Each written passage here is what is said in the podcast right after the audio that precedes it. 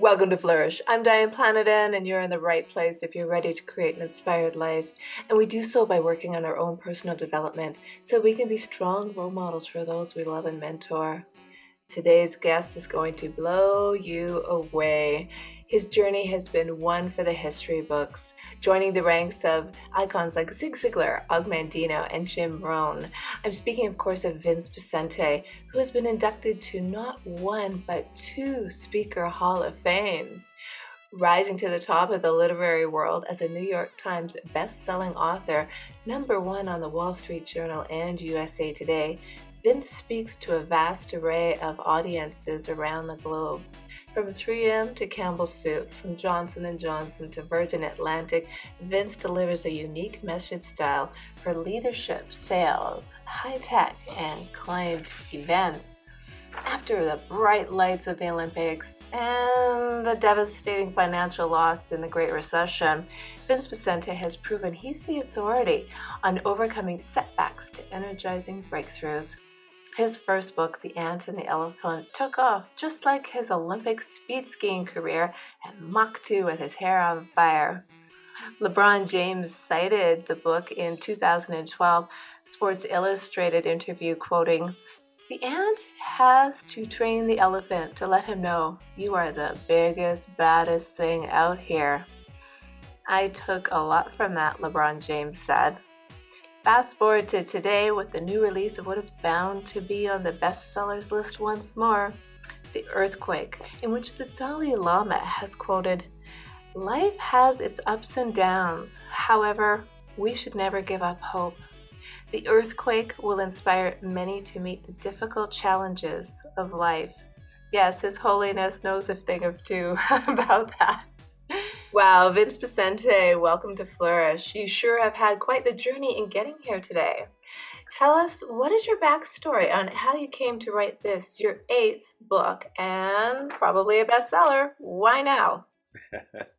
well, it's funny. I, I hung with a fellow author, and he was on his like tenth book, and they were New York Times bestsellers. And he turned to me and says, "Man, it's sure hard to write another book because you want it to be a good one." So it's been uh, almost 12 years since uh, my previous book, The Age of Speed. No, no, sorry, I wrote three in between, but they were all kind of print on demand digital ones. This one's a full on published by BenBella Books and and the the path to being an author is when when an idea just won't go away, right? And so with the backstory of having been to the Olympics, recreational skier to the Olympics in four years, or climbing mountains in the Himalayas, or or just being involved with the corporate landscape to the degree you see so many uh, permutations of doing business that it's um, an exploration in that. But this book came about because of a.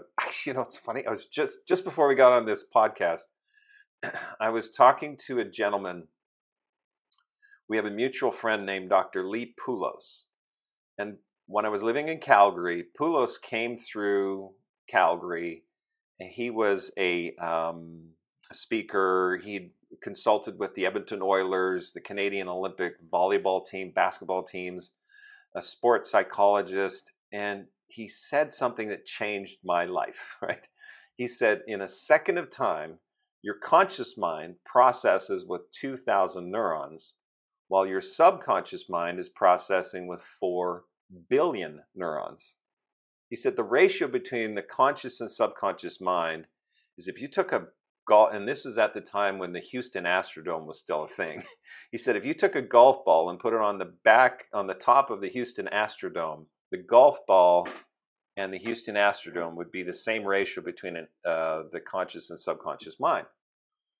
And so that stuck with me for years. And then I thought about it. I thought, you know, uh, the same ratio between an ant and an elephant. And wait a minute, if that's the same ratio between an ant and an elephant, what if the ant is on the back of the elephant? What if the elephant's going in the wrong direction? What if the ant has these ideas? What if? And then I thought, wait, that could be a book. That could be a parable. And so by the time I got on the plane, I was like writing this book, you know, they call The Ant and the Elephant. And so, and taking the formula that I used is from the Olympic to get to the Olympic Games from 26 years old, no ski race experience, to the gold medal round, I realized that the whole ant and the elephant concept, the conscious and subconscious mind, is such a powerful motivator that now we here here I am with the book. Where did I put it? Where did I put it? Oh, there it is. It's the earthquake, right? This book came about as a sequel to the ant and the elephant because what if you go through an, earthquake? What if you go through the opening line of the book is there's no linear way out of chaos, right? And so here we are. You just realize you've got a concept. How do you kind of flesh it out and turn it into a book? And so no, that's that's that's that's good. But you know, I I really love that at such a young age you were influenced by someone who has yeah. taken you through this journey through life because you really you go in this earthquake from setback to success, from setback to success, and actually the earthquake just keeps happening. You just don't know when it's going to hit. Right. But it's apparent in reading the earthquake that you are a master storyteller and the, the parable you use, it, it really does symbolize that conscious, unconscious, magical power that our neurons have. Give us an example. How do you recover from a personal earthquake? All right, so you kind of gave us a hint there because there's all forms of earthquakes. It's all forms of the subtitle of the book is from set your journey from setback to breakthrough. So some some of these personal earthquakes, these setbacks, are self imposed, right?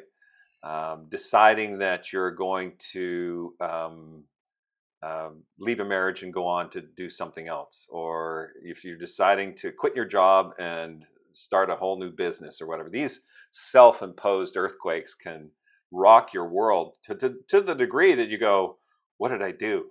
what did I do? What, how do I get out of this? So there's this sense of being stuck or a, a massive sense of uncertainty.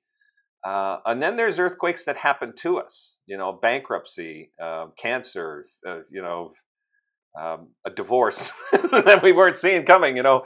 And uh, so to, to, have these kinds of uh, personal earthquakes, the same effect is really at play but the uncertainty is amplified because you didn't do it by choice. It it just kind of happened, but you're still in choice. Choice to do what? And so the uncertainty can truly be debilitating.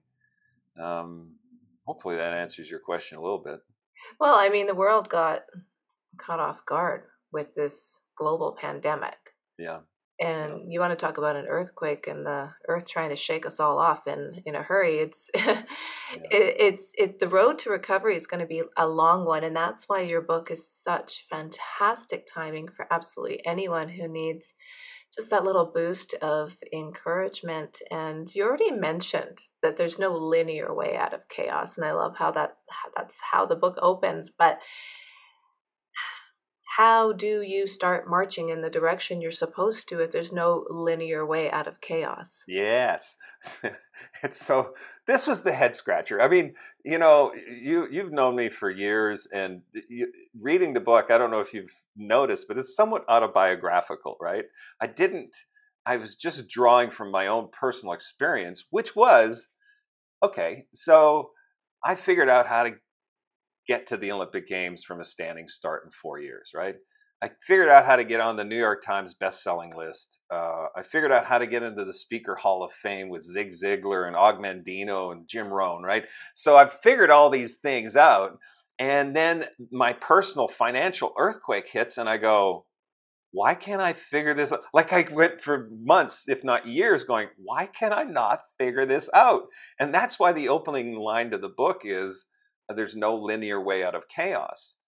If that's the case, what is it? Like, and so I had the concept of the book five, six years ago. I went, wait, wait, there's there's there's got to be a way, but I had to live it to really figure out how uh, what I now call the solution loop. And so it was being able to really treat the first most important step when you're going through a massive setback or a personal earthquake is to understand there's a relationship between your ant and elephant.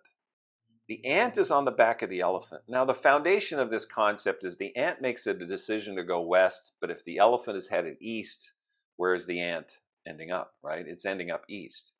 But the ant is absolutely bewildered, going, wait a minute, I was marching west. I was on the back, I was on the back of this gray landscape, and I was marching west, and now I'm east. How does that work? Like, how does that work? So, being able to align your ant and elephant is, again, the premise. But with an earthquake, the dysfunction is so profound, meaning two things are at play here. It's like two individuals holding on to a steering wheel of a vehicle and these two individuals are in a relationship together. They're in the same vehicle together. And you can call that a marriage, or you can call a relationship between the ant and the elephant, the conscious and subconscious mind, any kind of relationship like that. Yanking on the steering wheel, going, No, I know, I know how to do this, right? Says the conscious mind. I know what how to do this, says the spouse, you know? And the other spouse is going, No, I know how, you know, we gotta compromise, you gotta do it my way sometime. You know, there's there's this dysfunction that happens in the vehicle. And eh, this notion that compromise is I'll do some and you do some and we'll meet in the middle. You don't meet in the middle when you're both holding onto a steering wheel. You have to come to terms with letting go of what you know, letting go of that metaphorical steering wheel. And the, the tricky part is consciously, you can maybe wrap your mind around that. But subconsciously, how do you let go of something that's ingrained, that's a pattern, that is believed to be true? Because this cognitive model, if you really think about how the brain works, uh, the, the tendency is to think that if we want different results, we just need to change our actions. New actions means new results. But the, the net effect of it is that we have beliefs, attitudes, and truths that will take us in a different direction. And the problem is, some of these beliefs, attitudes, and truths are subconscious, and you, we don't know how to remedy that.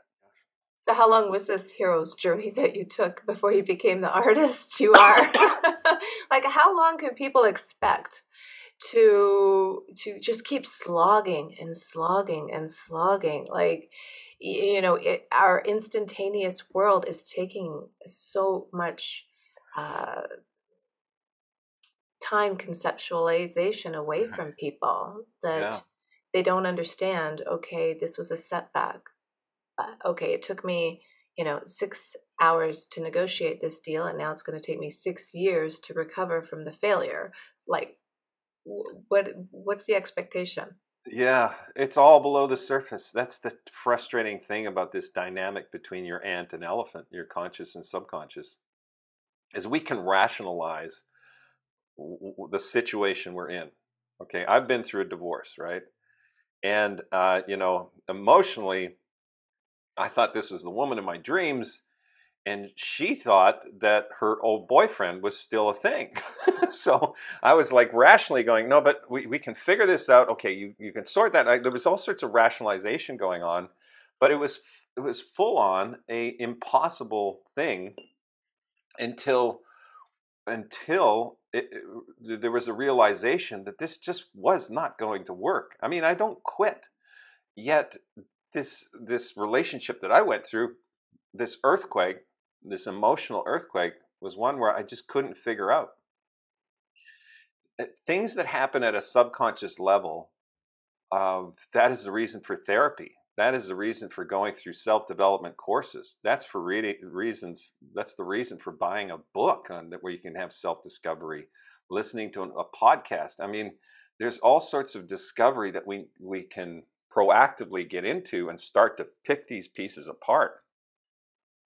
But to know what's going on in the subconscious mind, it, it's subconscious. It's below consciousness. so you're not conscious of it until you see the evidence. And then you go, well, wait a minute, maybe I am the person that needs to change. You know, maybe I am the person that needs to be able to adapt, or maybe I am the the one that needs to go to counseling. You know, so there's there's self discovery in, uh, to your point, in a world of instant gratification Yeah, there's no there's no pill. There's no silver bullet when it comes to chaos. There's no silver bullet when it comes to uh, the process of self discovery. And so, what I attempted to do in the earthquake is accelerate that. I mean, our our motto is accelerate growth, right? Um, for that whole speed theme and and all that. How do you get there faster is really my my life's mission. And uh, and getting there with the elephant to go in the same direction, how to create that alignment, that is possible, but it requires uh, a number of steps. Let's put it that way. Right. Well, you know, everybody faces adversity and they either thrive or they die. They they either rise to the occasion or become completely deflated because that's that's a, that's a real thing. But you quote in your book when devastation gets in the way, through the middle of it, through the middle of it is the way. That it's like the eye of the storm, you know, you're in a, a tornado, that little sweet spot. You know, we're not in Kansas anymore and but you're safe in the eye of the storm. But hmm. it's through that storm is the way is, is, that the day is that the day that turns your life around when you realize you have to you, you have to pivot and keep moving yeah well you got one of two cho- three choices. One you could stay put and just stay there and the devastation nothing happens. You can run away from the devastation uh, and guess what? It gets bigger. Or you can run towards it and the wacky thing about that is it gets smaller. So going towards something is that is causing you consternation, is calling, causing anxiety, is causing feeling of not being worthy, all the, the the spectrum of dysfunction. It just gets manageable the, when you go towards it. But that's not our tendency. Our tendency is to lean away from the danger uh, you know, there's this metaphor for skiing uh, because of that's my thing. So in skiing, I've skied with individuals, and they typically get on steeper slopes and fall. Right? Wait, wait, wait, wait. There's what's happening. And the dynamic is that if you're on uh, perpendicular to a flat surface, standing up, straight up and down, you will not fall over. Right? That's just basic physics. But if you get in um, on a ski slope and you start to, it starts to get more of a slope. You need to stay perpendicular to the slope to have control of your skis. Now, not straight up and down. You're kind of in that ninja position, but the the center of gravity through your your shoulders and your midsection and your thighs and your calves, you're in that kind of position, ski ready position. You have to be perpendicular to the slope. So the steeper it gets, the more you have to stay perpendicular to the slope. But what happens is people go, I don't want to fall, and then they lean back. I don't want to fall there because that's dangerous. So being able to stay perpendicular, staying over your skis, being able to not necessarily lean into the danger and not necessarily lean away from the danger, but staying in that sweet spot of discovery uh, allows us to to advance as going, oh, that's why I, I, that's how I can have control in this situation. And so, I mean, the ultimate lean away in dark times is suicide, right? I can't take this anymore. I'm out of here. You know, it's it's it's tragic, and I've had friends that have committed suicide, and relatives that have committed suicide, and it's just devastating because they just checked out. They couldn't deal with it and then some who just lean so far into it that there's self implosion that happens, right? Uh, trying to deal with it in different ways through substance abuse or, or, or whatever. And that sweet spot is just being in the chaos, uh, knowing that you're going to figure it out as you go. Um, so, you know, and I, this is a side analogy, but I don't know how many skiers we have listening but if you've ever skied in the trees, right, that is where the best snow is. It also happens to be where the trees are.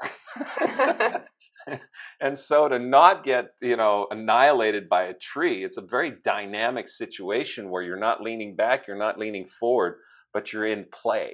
You're adapting to what you have to deal with as you go. And uh, think about that for a second. The best snow is in the trees.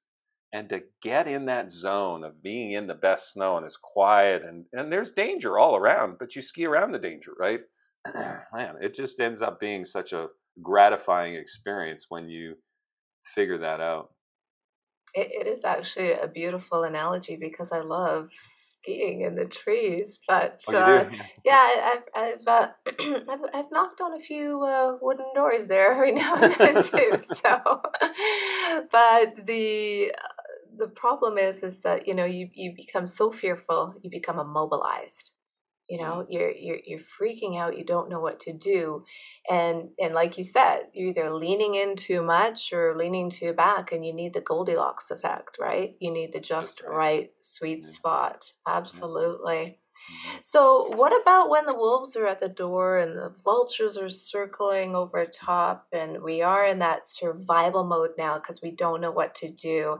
And, and in in your story, you know, uh, your your your posse they're in the mud flats and they're just struggling. So, how do you go from that point of being so powerless, Right. you know, to stop being a victim where where do you turn do you do you keep do you keep just releasing like release let go but how how how do you how do you get through those mud flats There's a lot to unpack there. So the first thing that comes to mind is uh, is three things: um, to rest, pace yourself, and then go with it. Um, the the resting part is a chance to be able to think of your your brain as a very smart snow globe, and then in chaos, the the flakes are just all over the place, right?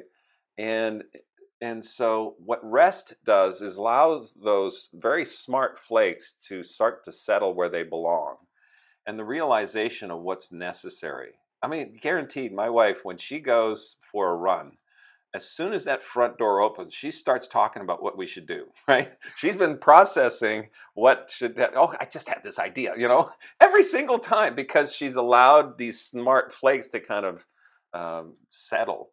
Um, and then pace yourself. I mean, the, the, the whole concept of pacing in the age of speed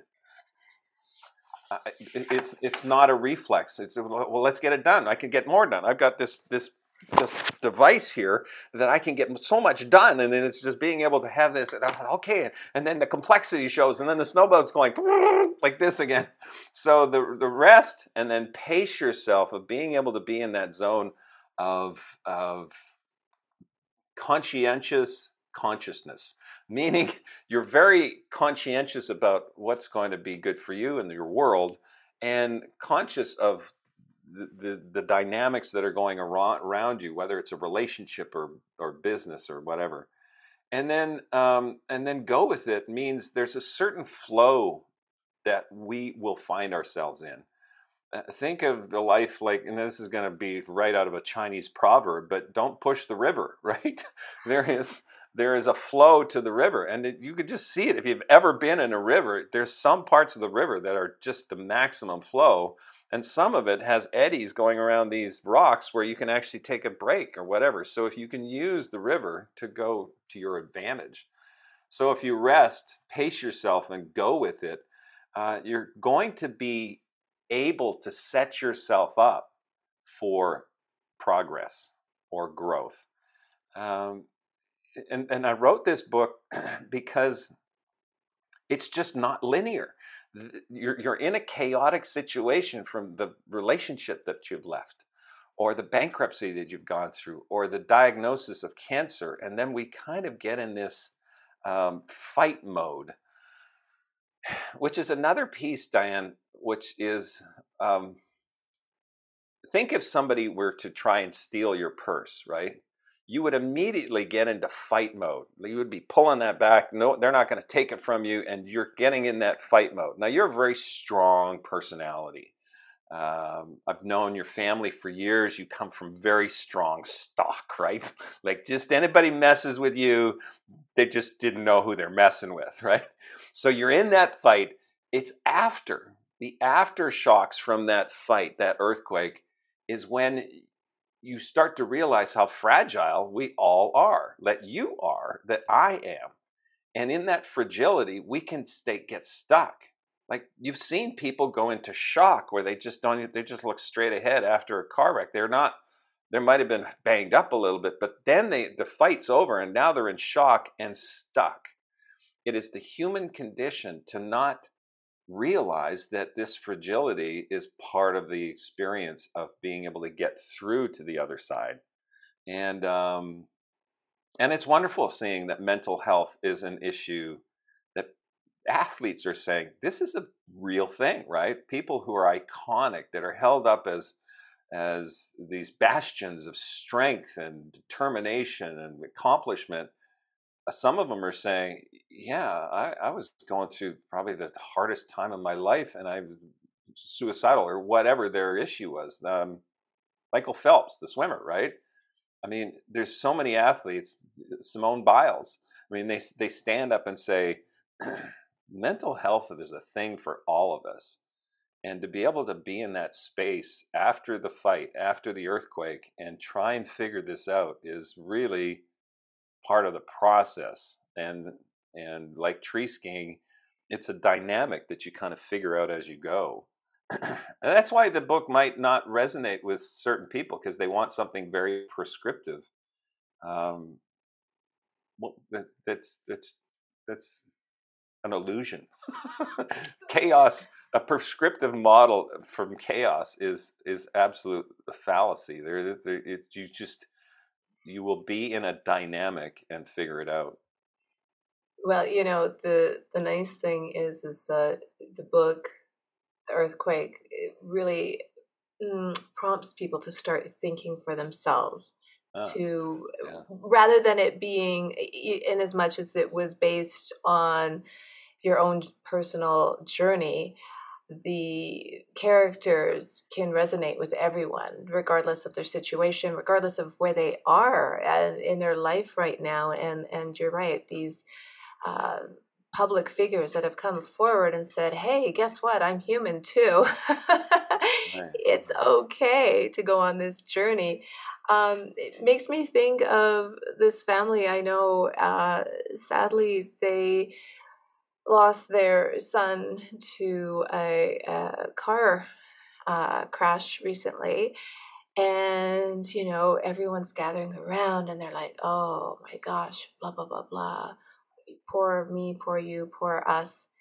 And, you know, the parents, they just held their head up high and they said, you know what? We're not going to do that. We are grateful for the time we had with our son. We are going to remember him as he was, and we are not going to think about what we can't control. Hmm. And I just thought, wow, give me that strength, give me that energy. Where, give me that potion. What are you people eating? you know, like yeah. that's it's in, incredible because they could have gone the other way. Yeah. They could have gone into depths and despair and just questioned the universe until the end of time, right? Right. So the fact that people are humanizing things and they're they're being honest and and and being out there, I think is a really strong standpoint for mental health and and honestly your your book touches on a lot of these yeah. factors and and the conscious subconscious and the the ant he can't see where he's going you know the forest of the hair the animal you know it's like uh, tell me how did our hero finally set his intentions to flourish well, he had outside help, number one. Being able to set ego aside and say, you know, um, who who's got some information that might be helpful here, right? Uh, that is such a powerful part of the book. And in the book, the mentor's name is Brio, um, and Brio actually in the book, I shouldn't give it away, but something happens to the mentor and this whole um, feeling lost can be um, can push ourselves into this moment where we realize a theme in life is staying in choice. Like your friends who lost their son, they made the choice. Um, and making good choices when the subconscious mind is determined to do something else, which might be I'm not worthy, maybe childhood wounds, maybe brand new ones from this earthquake you went through, like this feeling like uh, you've lost it, I'm not relevant anymore, whatever the the the narrative that's going swimming below the surface that's just trying to feed this information. Um, staying in choice is is such um, a powerful tool. Now I know you know that. I know we all know that, but we forget we forget, and sometimes we have blind spots to it. I was at an event. It was very small, just a kind of a house party friends. I knew nobody at this party except the ho- the, my buddy who took me to this place. I didn't even know the hosts; they were his cousins or something. No, zero people except this buddy Carrie. There's a woman there from New Zealand. She starts to tell this story about how I won't get into all the details, enough to say that she travels.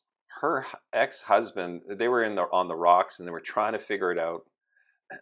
Her kind of ex um, dies while she's gone on a business trip to the U.S. to Canada, and the ex's parents don't tell her that he's died.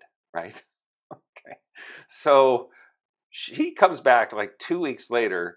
They've already had the funeral. He's in the ground. Things are done. And um, they made sure that she was not part of it because she was the enemy. She was evil and um, and he was a perfectly nice person, New Zealand, even the accent, you know. And so we're all just like, oh, oh my gosh, oh my gosh. And then they did, and then this family went out of the way to make her feel pain, and then they did this, and then they did this, and so this whole story went on for easily 25 minutes. And after she was finished the story, I pulled her aside and I said, I know you don't know me, and you might get mad at me for saying this, but I'm really curious she said, What is it? I said, How many times have you, how many times did that happen? She said, What? That he passed away. Once. How many times did this family do this to you? Well, once. How many times have you told that story? Right? And she went, Oh. Um, and she couldn't answer. She said, I don't know, 100, 200, I think. How many times have you experienced that story? Like, if you actually not even told it, that you've gone through it in your mind? She said, thousands. I said, so it happened once, but you've experienced it so many times that she was in a position of victim, of being in a position of uh, not choice, of which is when you're a victim, you have no choice. And so I don't know where she is now. I don't have any idea if that conversation. I but I did leave her with this. I said, you, you know, just take it for what it's worth. But you just uh, got to stop telling that story. And as you know, that's in the book, right? I thought of this woman when I was writing that part of the book because there's just somebody has to sit you down at some point and say, you got to stop telling that story. You got to stop reliving it, right? And we right. but we do we do. This this um, you know at a, this event and somebody had said something i can't remember the details but you know how you walk away going oh wait i know what i should have said. Oh i know what i should have said. Like there was all these things i should it only happened once but how many times did i experience this? And how evil is that person for what they said? But they could have just been offhanded saying it you know? Like so, no kidding yeah no because yeah. our memory is for remembering you know good, bad, evil, safety. It's not right. for wallowing, right? Right. Uh, and keep, just hanging on to those things, just staying in choice rather than reliving that uh, negative or dysfunctional experience. Um, so, you know, uh, this is all really, Diane, about um, uh, turning the tables on the human condition. Mm-hmm. So, if we are capable of replaying a negative experience and amplifying it, we're also capable of replaying a positive experience with the five senses of what it would look like, smell like, taste like, all the five senses, and then bringing in the emotion of what that feels like. and truly experiencing it. Let's let's make up a word, experientialize. Experientialize that word to the degree that you've you've experienced it a hundred, a thousand times. That's very possible. That's um, that's positive. you know, there's two facts. You'll gravitate towards your dominant thought, and you'll gravitate to that which you believe to be true. Right. So, are you the architect of your dominant thought, or is your dominant thought appearing to you? And are you the architect of that which you believe to be true? Or is the truth just appearing to you because that's the environment you're in, the truth you're being given, what people are saying to you, what you see in the mirror? Um, you are you in the architect of that? And again, we come back to the word choice. Are you choosing to be the architect of that truth and dominant thought? Or are you choosing to allow it to happen to you? And that's it's a really good question. Yeah, well, and that's why the book is so great because you have to sit there and reflect. And you know, there was a few parts in the book I am like, oh man, this sounds like Carl Jung's talking to me here. like, like it's really, really well put together because it does uh, give you some some thought provocation and and you don't give people the answers because each solution is uh, individual right can I ask you a favor? You, I, I, you intimidated me, and I want to show everybody why. Do you have the book? I sent you an advance copy, but you had oh. to print it out, right? You have it there. Yeah, I went to Staples and I printed it out. There you see all those post-it notes right there? I saw that photo and I went, "Oh, nobody that I've done all these interviews with has done as much detailed homework as you mm-hmm. have, and so very, very impressive." And um, scared the heck out of me before this podcast. I was going, how am I going to? She knows the book as well as I do. There's a lot of highlighting going on in there. That's, yeah, that's for sure. Great. Very yeah. impressive. Yeah, it, it, was it was it was quite quite quite enjoyable. I'm going to say thank you, thank you I so much. That. Thank you, Diane. Appreciate that. So let's get back to our hero's journey here. And uh, one of the things they go through is an area called the Mazwali Forest. Very, very interesting. Yeah. Because just when you think, and, and I love the suspense in this book as well, it's really nice. They're on their road to recovery. They they have the guidance, the wisdom of the owl. Everything's falling into place, it's, right? Yeah, it's the dominoes are perfect order. Right and yet our heroes go down another dark path because somebody doesn't listen to their subconscious. That's right. somebody is stubborn. Somebody goes, "No, no, I got this. I got this." And then they start going back to what they're they've done all along, right? And this, I will say this with authority that this uh, this was very autobiographical and exposing the underbelly of our if you're a driver at all, if you're somebody who has been able to accomplish anything in your life, you know that you can go, no, uh, I got this. I know how to do this, right? Um, and and the this this factory defect that we are born with, which is you know the ability to let go, happens so much more easily when things are working when things are in pain, this, there will be people that will give you advice where, let's say, you come across somebody else that uh, had lost a daughter in a car wreck, right? If you walked up to that person and said, Well, there's this other family, and you know what I realized? You just have to let go. It'd be ostensibly the same as coming up to a person who has a knife in their leg, and you come up to them and say, got a friend who had a knife in their leg, and you know the best thing you could do is just let go, just let go, and they're gonna look at you like, yeah, there's a knife in my leg, like this is painful. I can't focus on anything else but this pain. Once that pain is addressed, once that pain subsides, once there's that that moment of feeling of progress, that's when letting go is absolutely the quintessential action of courage the quintessential action of letting go of ego, ego and allowing that what is in front of you to come together because you've got things working for you. Now it's time to let go. When things are working, that's when ego steps in and go, all right, all right, good, we got this. I, I know what to do.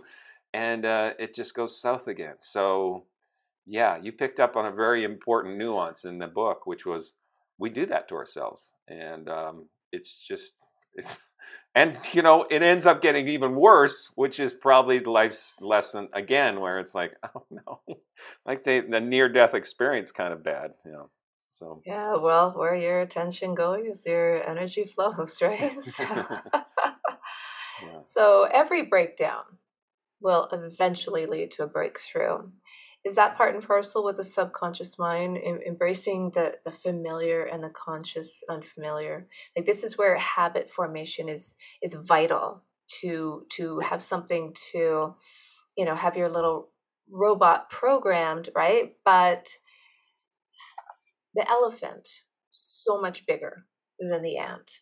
Right. How how is it that uh, we cannot figure this out ahead of time. Like, just, oh, I'm having a breakdown. Now, this is what I need to do for a breakthrough.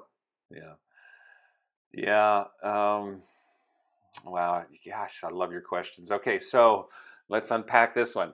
The, the, the, the first thing that came to mind was we are, we typically think back to the best lessons you've ever had in your life, right? Were you comfortable or uncomfortable, right? You were uncomfortable. So, but think of the human condition. Do we tend towards discomfort so that we can grow? No. we want to be comfortable. So we we bring ourselves further and further away from growth when we stay away from this discomfort. We lean away from it, you know. And so that's the first thing that comes to mind is this this storyline, this narrative in the book of having to go through the discomfort on the other side of that is so much peace of mind and so much growth and so much awareness and so much gratifying uh, the feeling of having been able to supersede the fear. Being able to supersede the against all odds uh, and that feeling is is not only feels good at the moment, but it sets you up for future experiences where you go, "Oh, I've handled this before," or "I can do this," and then you get, and then so your comfort zone or your levels of deservability start to grow to the degree that you're just uh, almost bulletproof. You've grown as a person, as an individual, and so the second part of what you asked about is the elephant and what kind of influence does the subconscious mind have? Well, again, it's subconscious. So we don't know what is residing just below the surface to take us down because we've seen this play out in society. People love to be right. They, they, and once uh, we, we kind of frame our world and we think, okay, this is how things are. And then we gather information to verify that our truth that are what we feel is right is verified and so we're in this situation we're going aha i got it. I know what's happening right? So we can understand our world. Right? How about the imagination is just so so powerful and so it just powerful. gets you off on a tangent and uh, you know we all think we know everything about everybody and and they know every nothing about us but we literally know nothing maybe 10% max like maybe maybe you know, there's uh, Diane. There's this documentary I've been really high on lately. It's called Behind the Curve, and it is about people who believe the Earth is flat. Mm. Okay? And uh, it would be a layup for them in the documentary to make fun of these people. It would be it would be too easy. I mean, it would just be look at how ridiculous they are. But that's not what the documentary is about. It truly says, tell us how you believe this. Like we want to understand what you believe to be true. And it follows this narrative that each person that's profiled in this documentary. Uh, and it really comes down to how vehement we can become in terms of what we believe to be true. When you go through an earthquake, when you go through a personal earthquake that is so devastating a truth in your imagination can fer- ferment to the degree of being so crystallized that it is un- you're unable to deviate from that imaginary truth. And uh, that's why i can feel so desperate. That's why i can feel so um, so um, difficult to change. And um, this whole concept of of letting go of that steering wheel of creating a third reality between your conscious and subconscious mind, which is a massive order. I mean, it's, I hope I didn't trivialize that in the book because I, that is such, that's why the narrative in the book takes so long for them to get to that point of grasping the contradiction, grasping the contradiction from what the conscious mind is thinking and the subconscious mind is thinking, and allowing another reality to play out. And um, and th- that may take us time. Uh, in a world of instant gratification, that may not feel acceptable. But this uh, process of discovery starts with grasping that contradiction and then throwing yourself immediately into what is that alignment that's possible. And right. Then, and, yeah. Sorry. Go ahead. Sorry. Well, yeah, I might be getting ahead, but it's it's really then you get curious. Just stay curious. I mean, once you're in that space of having let go of that uh, dynamic, well, what is it? If I'd have been remotely curious when I saw those the people in my backyard, I went, I mean, it's my birthday. What's going on? You know, I could have kind of processed it that way, but no, I was locked in. My head was down. And, uh, you know, this curiosity leads to the creativity necessary to be so creative uh, in terms of, well, maybe this might be a solution in this earthquake, this financial problem that I'm going through. Uh, and then testing it out. And then if you, if it has traction, then uh, it's going to take you out of that those aftershocks. If it doesn't have traction, you got to go back through. Well, what am I hanging on to? And so this this this it's called the solution loop, and just you can stay in that solution loop for a long time because it's actually kind of fun in a way, not in a masochistic way at all. But to be able to kind of be in that space where, well, does this work? Does this work? Because something's going to have traction and then pop you out. And then there's a whole new world uh, that that's available to you.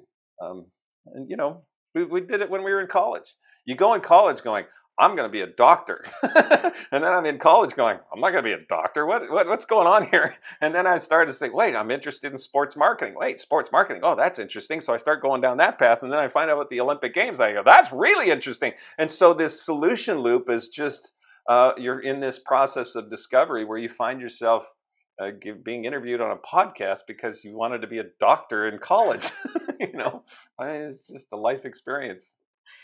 Yeah, you know, and it's difficult for people because when they become so overwhelmed that they don't know what to do, they become immobilized and they're like, ah, what do I do? And then, you know, uh, they, they, they start reaching out and you're right. They, they do listen to podcasts and read books and that's really good. But the one thing I loved about your book is that you're not leading people down the golden path of manifestation. And if you think about it, it will magically appear because there is more to it than that. Mm-hmm. So, how have you used the solution loop? Because there's there's all these steps, and, and you use this beautiful example of uh, plumeria flower to get you through those steps. And and honestly, there is there what six six steps, seven? Yeah, there's six in there, so I had to kind of go like, of... how come step number five takes so long to get to? That's the first thing that I'm like, oh my gosh, how come I can't just go to step five, right? Yeah. You know why? there's a good there's a good answer to that. We are conditioned to go, what do I do? I mean, we ask people at a party we've never met before, what do you do? Right. Uh, we are conditioned to go into doing mode because this is let's go back to the cognitive model because this is really interesting. Uh, and when I learned this, I went, oh, so our conditioning to say these actions will create these results. if I do this, I will get these results. Inaction will create results. So we're in this kind of loop of action, results, action, results. The way the brain is set up is there's beliefs, attitudes, and truths. Think of that, that uh, yield sign of those three things having a filter. Information is going to pass through that filter of our beliefs, attitudes, and truths. We'll then make a judgment. From that judgment, we'll take action. And from that action, it's often a self determined prophecy of the beliefs, attitudes, and truths we had in the first place. So, this notion that, um, that our, it's what we do to create our results, it's more about our beliefs, attitudes, and truths. The tricky part is that most of these beliefs, attitudes, and truths are subconscious. They're below consciousness. So information's passing through our subconscious mind, and we're subconsciously judging that, and we're acting on that subconscious judgment. So, um, you know, this uh, per, I may make a belief, attitude, and truth because of what I've seen. This person broke my pencil. They broke my pencil, and uh, and then um, a few weeks later, they um, they walk through door and they don't uh, keep the door open for me. And I go, aha, that's evidence that that person only cares about themselves. They don't care about me. So I've made up this whole belief, attitude, and truth that so and so doesn't care about me. So that's my judgment. And so then I will act. And then the person say, "How you doing today?" And I may say, "Why do you care?" right? And they're like, "What? what are you talking about?" And then and then, then they say fine and they walk away it's like aha i knew it the belief attitude and truth so information is passed through that they broke my pencil they didn't open the door and then they called me an a-hole you know it's like aha i knew it right and so but most of that is subconscious and that's why this whole treatment of having going through an earthquake ends up making it so much more complex because there's pain, there's damage, there's the world that you knew is totally taken out from under you. And being able to get in that cognitive loop and change the beliefs, attitudes, and truths is, is a tall, tall order. But there's tools. There's tools like Gold Dot, for example. You want me to talk about the Gold Dot for a second? Yeah, because the gold dot was first introduced in the Ant and the Elephant book. Right, right. And and it, it makes a cameo appearance in, in the earthquake. It so. does. I love that. I love that. It does make a cameo, but it's so powerful. All right, so the gold dot, for those of you who don't know about this, is the gold dot is a trigger for your emotional buzz. Your emotional buzz is a thought that's so powerful it has a physical reaction. The gold dot when I was going to the Olympic Games was I'm the fastest in Canada, top 10 in the world. If you're fastest in the nation and top 10 in the world in your sport, you're going to compete in the Olympic Games. That gold dot represented I would march in the opening ceremonies of the Olympic Games, which had an emotional buzz attached to it. When you have an emotional buzz, it's a litmus test for your conscious and subconscious mind headed in the same direction. Your ant and elephant headed 2,000 neurons and 4 billion neurons headed in the exact same direction. So seeing that gold dot as a trigger for, well, let's go back. Are you the architect for your dominant thought? The gold dot is a technique to establish a dominant thought that has an emotional buzz attached to it. The more you repeat something, the more it becomes true. Not to the conscious mind necessarily, the ant, but to the elephant. So if somebody says something nasty to me, it only happened once, but if I've replayed it over and over and over again, I believe that person to be Hitler incarnate, right? and so, but they only said it once. Why not we why not we flip the table on this narrative and say, okay, what is the emotional buzz that I want to keep feeding into the subconscious mind? And what you feed in there, when I see this gold dot, marching in the opening ceremonies, feeling the ground underneath the feet, hearing the announcers go now from Canada, the, the ski gloves in my hand, the smells associated with the cold air in February in France. I mean, all this, you know, somebody, this actually happened at the Olympic opening ceremonies. I imagined uh, having a cookie at the opening ceremonies because they don't eat. You don't eat. You're, there's no buffet when you're in the opening ceremonies. You just don't eat forever, and you're an athlete. You just got to eat like every hour. And um, so I kept imagining, uh, what am I going to taste at an opening ceremony? Okay, it would be a cookie. I'm at the opening ceremony of the Olympic Games. I got lost from the Canadian ski team and I ended up with the Canadian hockey team. So here's this hobbit sitting there, you know, these all these big monsters, you know, they're sitting there, and this hockey player to my left goes, "You want a cookie?" and I looked at him, and he says, "Yeah, my mom made some cookies." And he handed me a cookie, and at the opening ceremonies of the Olympic Games, I had a cookie. I don't know. I when love that. Have, no, you prophesized your future, didn't you? Yes. It, it, there, it's so much we don't understand.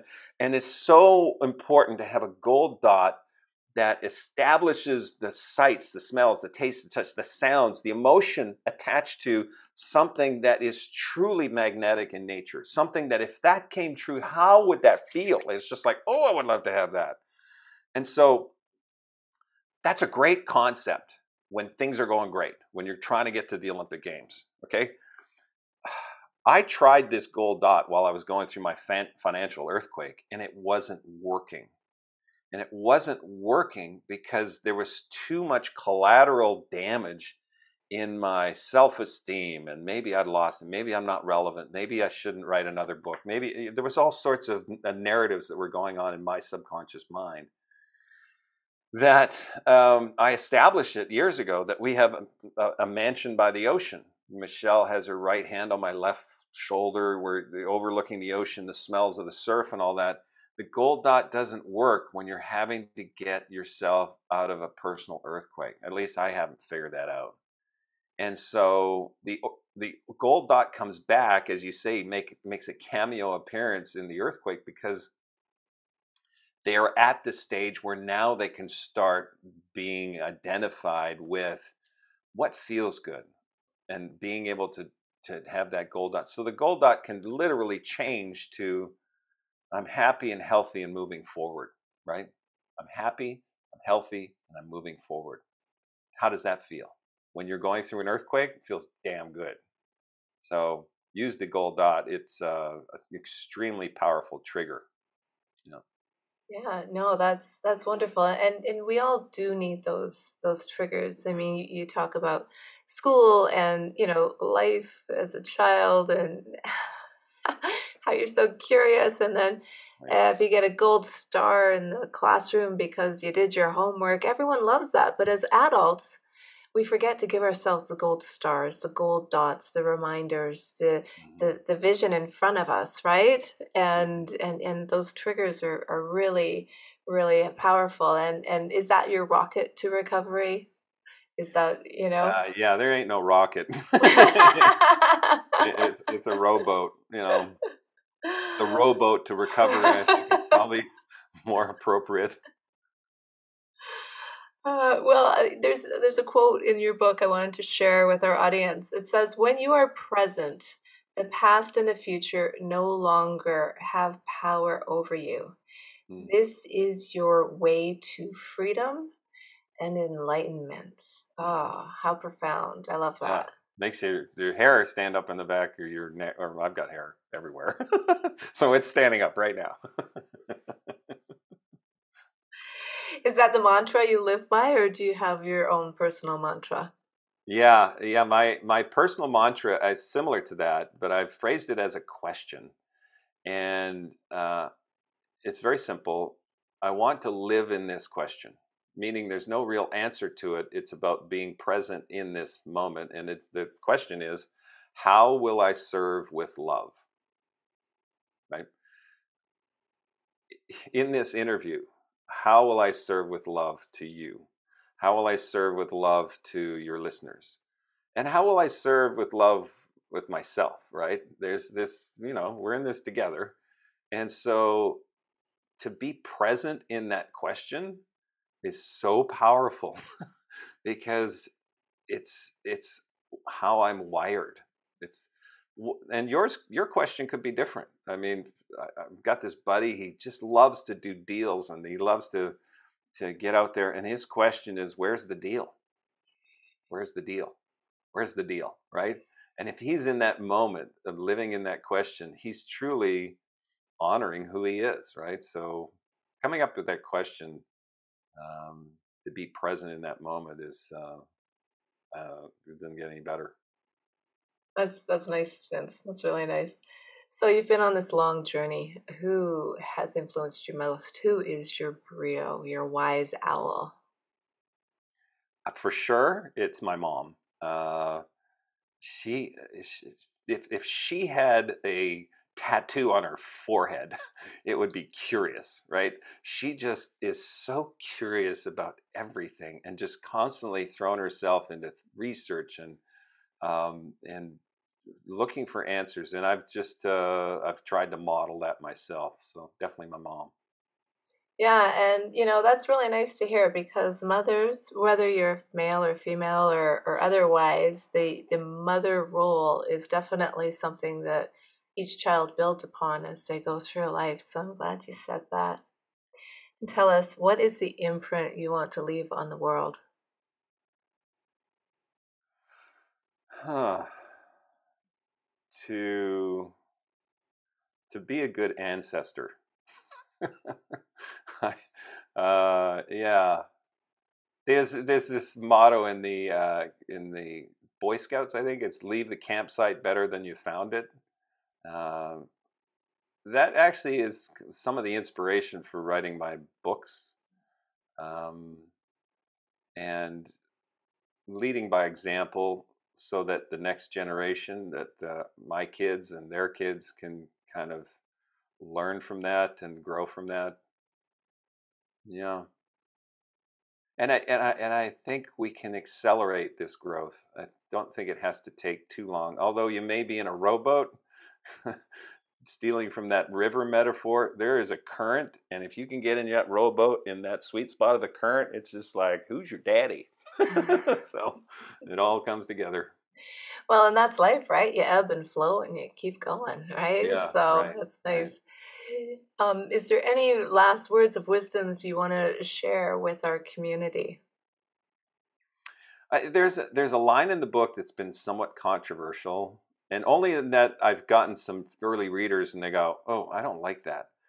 Um, but I'll leave it with your listeners and let you just stew on it on your own. And it is um, when you choose a side, you become part of the problem. In a world that's very polarized or seemingly polarized, if you believe everything you see on social media, that uh, when you choose a side, there are issues that you unintended consequence from choosing that side. So uh, we're in this together, and um, hopefully this interview has had some pause for reflection for you. And um, let's just stay the course. Let's let's get in the same rowboat.